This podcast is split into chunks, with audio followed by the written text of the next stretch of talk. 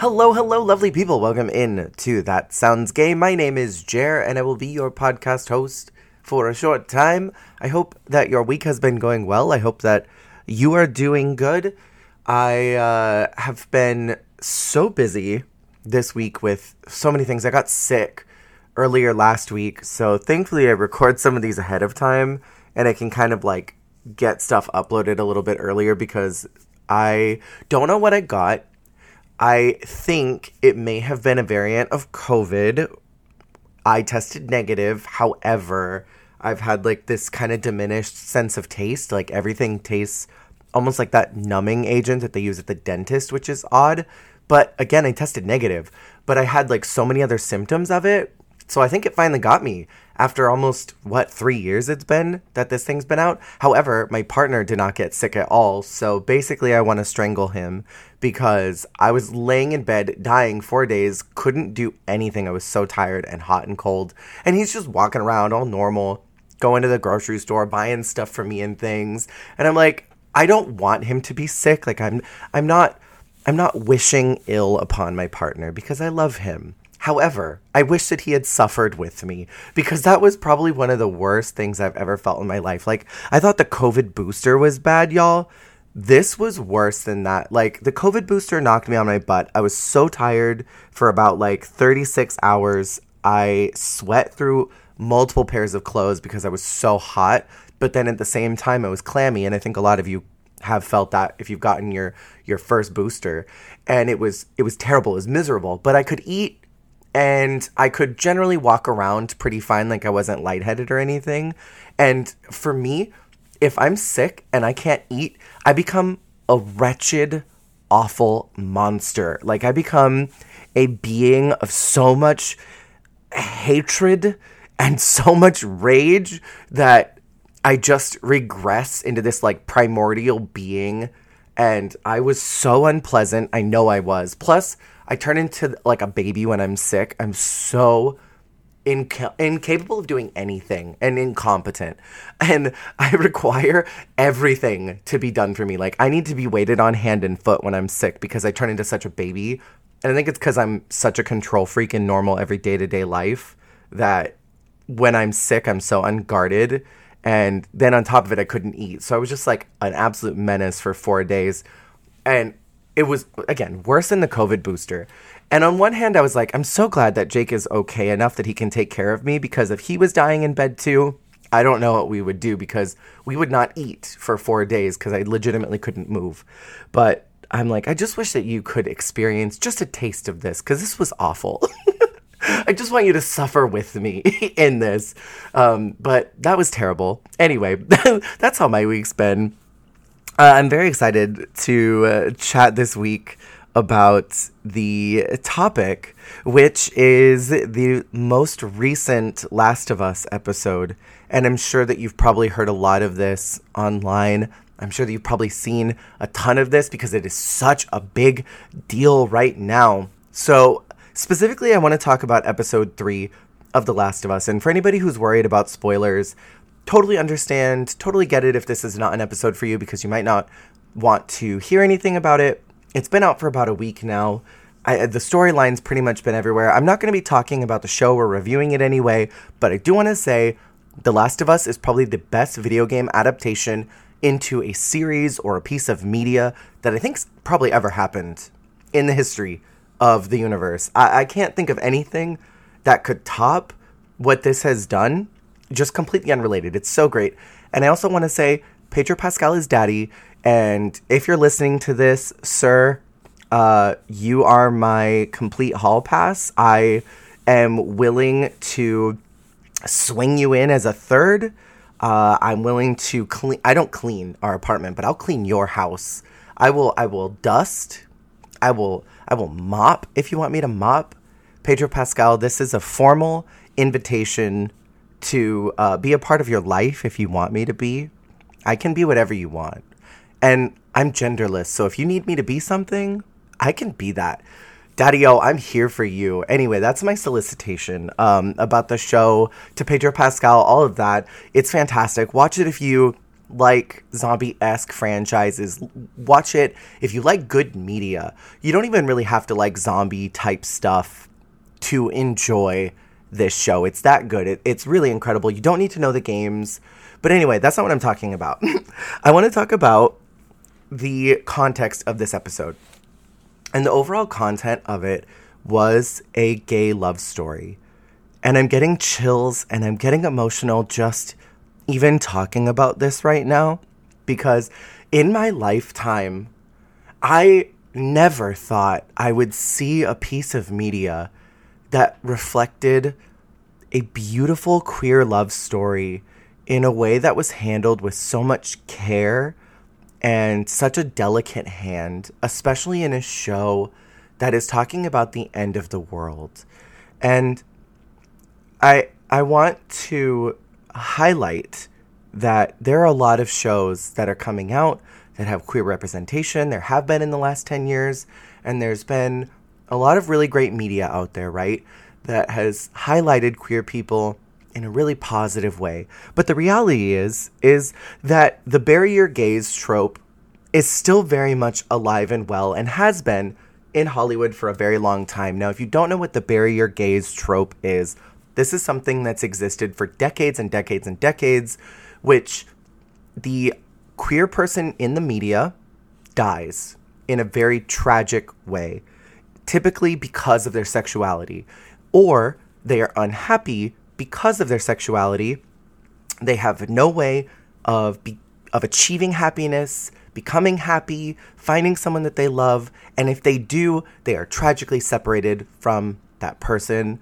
And this is a very, very common trope that is still used. It's quite disgusting.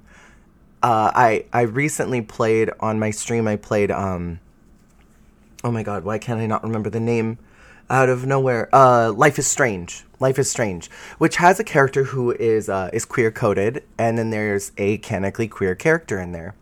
And in the game, the character is really manipulative, and she's really unpleasant and ends up dying at the end of it. And it's not so much about her sexuality of why she dies. Well, lies and slander. It is. A lot of it has to do with her sexuality. And it focuses on her storyline and her being a queer person and having to be unhappy. And that's how she goes out. And this is a more recent game that this happened. And there's media that I've seen where, you know, the only queer person in the show is a very specific archetype. You know, even in shows like Will and Grace, the queer characters aren't in super committed relationships. I think in the most recent season, I think they actually did give a love interest to one of the characters, but it's not a super common thing that you see happy queer people on TV. And the list goes on. I could list them off for hours on end. But The Last of Us took a queer character, someone who was suggested to be queer in the games, and what they did is they built a beautiful love story around him and his partner, Frank. And so in the show, it's the end of the world, it's 2003, and this character is living on his own, doomsday prepping in the apocalypse. A couple years later, he meets this guy, and the entire episode highlights their life together. It shows them getting older, going through couple fights, going through growth points, and by the end of it, we have seen the fruits of their labor, of how they've grown old together, how they've made adjustments in their life, how they have become different people because of each other. And it's to accomplish a very specific storyline, but the highlighted part is that this was an episode that highlighted love in a way that isn't shown on television often for queer people. When we're shown in love, it's typically all about hookups, it's all about sex, it's all about an exchange of services for sex. It typically revolves around just like open relationships, which are absolutely valid, and we love that, but we don't often see a situation like you would see in a heterosexual plot line where these characters meet each other, they fall in love, and they grow old together. We see that a lot in media for het people. We don't see that for queer people often. And one of my most favorite lines from the episode was about noticing the little details. And that's how you show love. And Frank specifically tells Bill, you know, you've given me this small space in your life, and I want to be a part of your entire life. I don't want to just be a part of the place that you made for me. And that is such a common thing with queer people, is that as we live in the closet, as we hide from the world, we get older and we curate these spaces that are ours because we've never had anything that was ours. We felt like we had to hide anything we were interested in. And so when we invite somebody into that space, it's very hard to make adjustments. It's hard to give some of that space away because it's the first time that you've ever had it. And I want to delve deeper into this into second adolescence.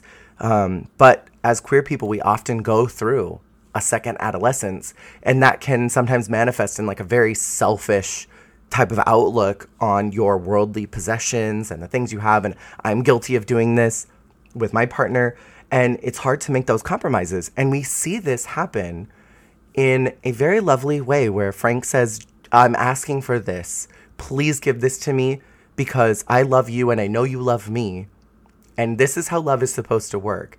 And through their relationship, you see them learn this. We're not really taught that as queer people. We've talked about that on this podcast. We're not really taught how to love. We're often taught how not to love.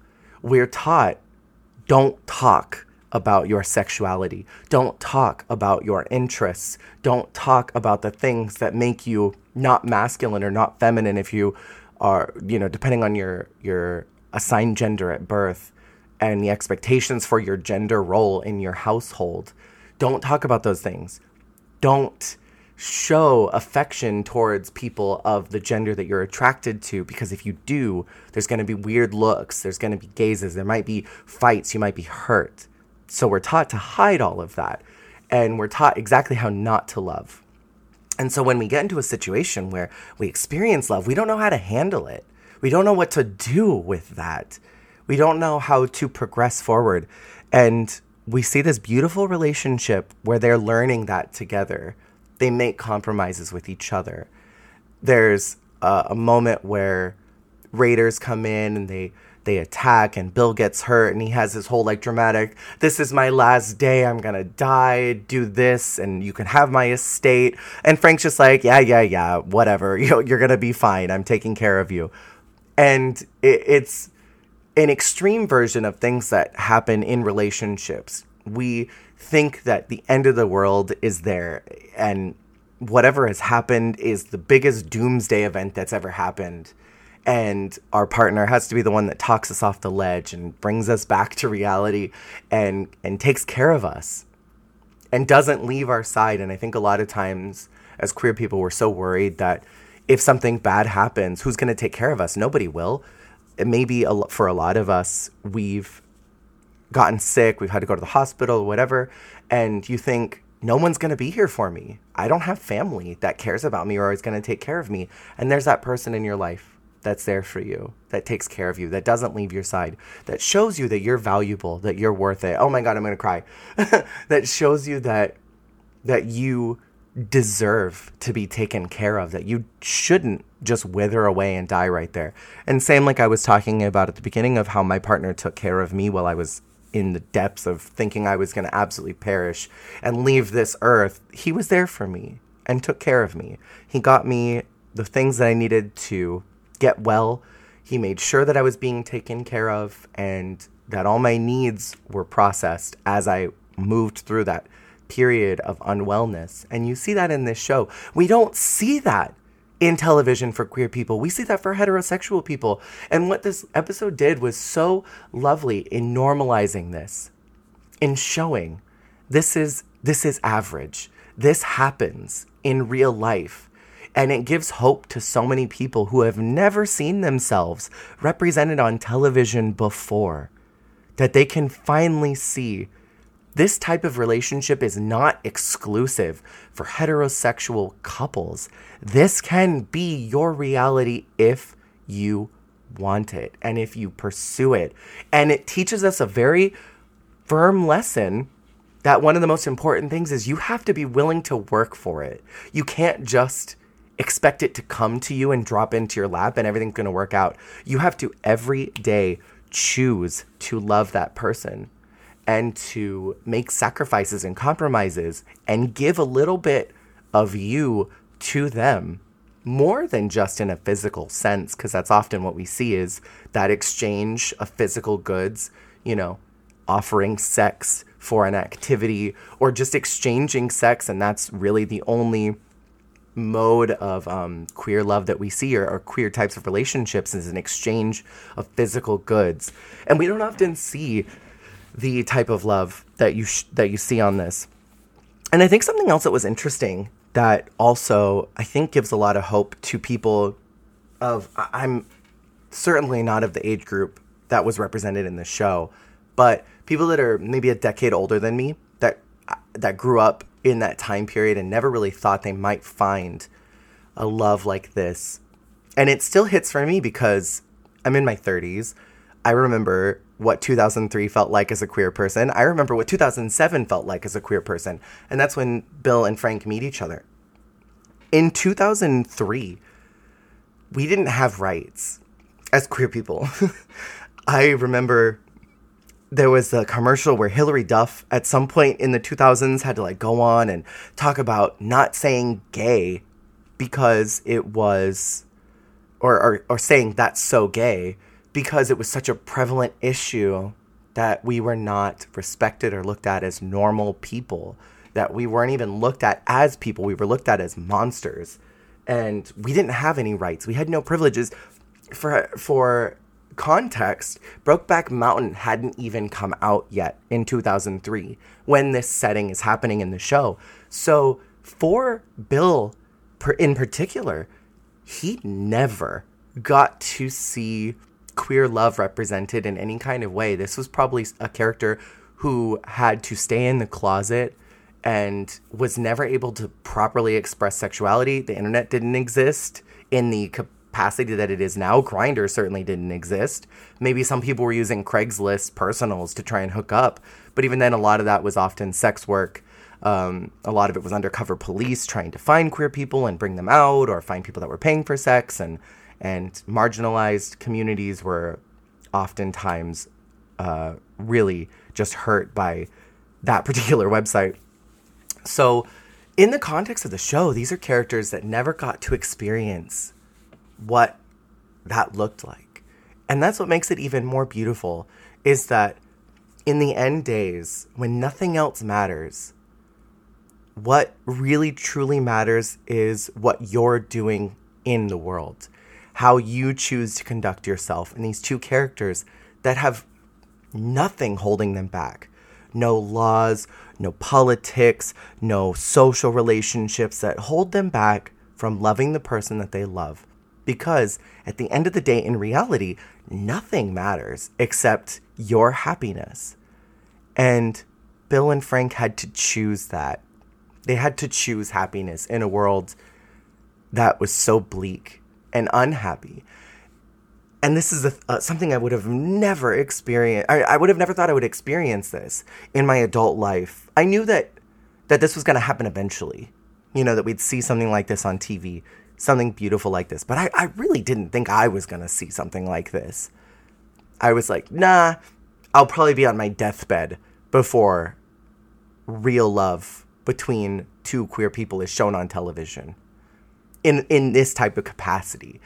I'm not, obviously, shows have existed, Queer as Folk, The L Word, where there are things that are shown on television that reflect a relationship, but I don't think anything's ever quite gotten to this level before. And it's pretty fantastic that we got something like this. If you are not a fan of zombie or apocalypse things. Completely valid and understand. If you have HBO Max, I implore you, if you are listening to this, to at least watch episode 3. You don't skip the first 15 minutes if you want to get into the love story of this episode, because that's where it starts. If you're not interested in the show at all, that's fine. I implore you to watch this episode. The euphoria that I felt by seeing this on TV, it was really impactful, and it's made a huge impact on me as a person, seeing myself represented in the world. I could see so much of me in Bill, and I could see so much of my partner in Frank, and just seeing two happy queer people on TV living their life, doing normal mundane tasks, making dinner, spending time together, taking care of each other in sickness, choosing love and happiness, watching them adjust their lives and grow was so beautiful. It was so beautiful and so gay. So gay. And there are so many people who are violently angry about this episode, and it fuels me. People's anger towards this episode is so fueling, and it feels so good to know that we live rent-free in these people's minds, that they are so used to seeing themselves on TV that anybody else being there in that position drives them up the wall. They don't know what to do about it because they have so much anger in them about us existing. And that gives me life. It reminds me that our fight is not over and that we have to keep pushing the gay agenda and to not let up, to keep telling these beautiful stories, to keep reminding people we're here, we exist. This type of relationship is not just for you. This is for us too. We get this too. We get to be happy. We don't have to die because we're gay. We don't have to stop being happy because we're queer. We don't need to do that anymore. We get to be at the same level as all of you, and that's beautiful. That is absolutely beautiful. So go watch the episode. It was amazing. It was really incredible. Beautiful story. I cried pretty much from start to finish. And I'm so happy that it's on TV. Thank you so much for listening. I'm going to be having Emily on next week. And we talked about the Hogwarts Legacy game and J.K. Rowling. I'm very excited to have them back on. And at some point, the two of us and potentially another guest are going to be talking about Drag Race in the future. We're going to be doing some singular one-off episodes talking about each season, and just having one episode to just dedicate to a season, not necessarily breaking down each episode, unless that's something that y'all are interested in. I'll probably have that assigned to a different day and have one Drag Race episode in a week, and then the normal just conversational podcast on a different day. But thank you so much for listening. If you haven't already, if you could leave a comment and a rating, I would really appreciate that. It helps me more than you know, and I will chat with y'all very soon. Thank you for listening to another episode, and have a good week. Goodbye.